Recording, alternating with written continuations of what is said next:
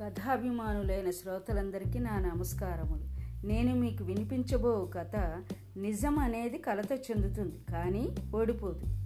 తన చివరి శ్వాసను విడుస్తున్న జటాయువు నేను రావణుడితో గెలవలేనని నాకు తెలుసు. అయినా కానీ నేను పోరాడాను. నేను పోరాడకపోతే రాబోయే తరాల వారు నన్ను పిరికివాడని అనుకుంటారు.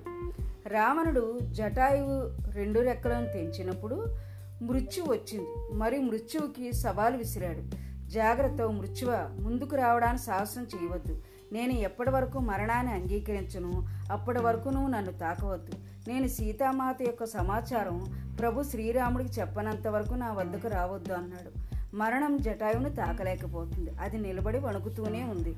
మరణం అప్పటి వరకు కదలకుండా నిలుచునే ఉంది. వణుకుతూనే ఉంది. ఇది కోరుకోగానే చనిపోయే వరం జటాయువుకు వచ్చింది. కానీ మహాభారతానికి చెందిన భీష్మ పితామహుడు ఆరు నెలలు బాణాల అంపసేయి మీద పడుకుని మరణం కోసం ఎదురు చూశాడు.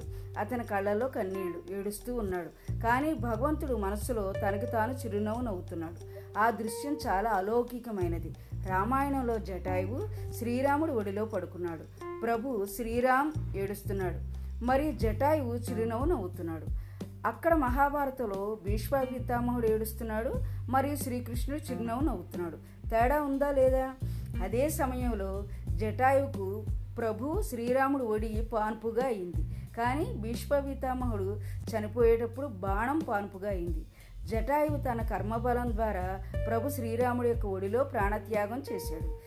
జటాయు ప్రభు శ్రీరాముడి శరణులోకి చేరాడు. మరియు బాణాలపై భీష్మ పితామహుడు ఏడుస్తున్నాడు. ఇంత తేడా ఎందుకు? ఇంతటి తేడా ఏమిటంటే ద్రౌపది ప్రతిష్టను నిండు సభలో పరుగు తీస్తున్న భీష్మ పితామహుడు చూశాడు. అడ్డుకోలేకపోయాడు. దుశ్శాసనుడికి ధైర్యం ఇచ్చారు దుర్యోధనుడికి అవకాశం ఇచ్చాడు. కానీ ద్రౌపది ఏడుస్తూనే ఉంది.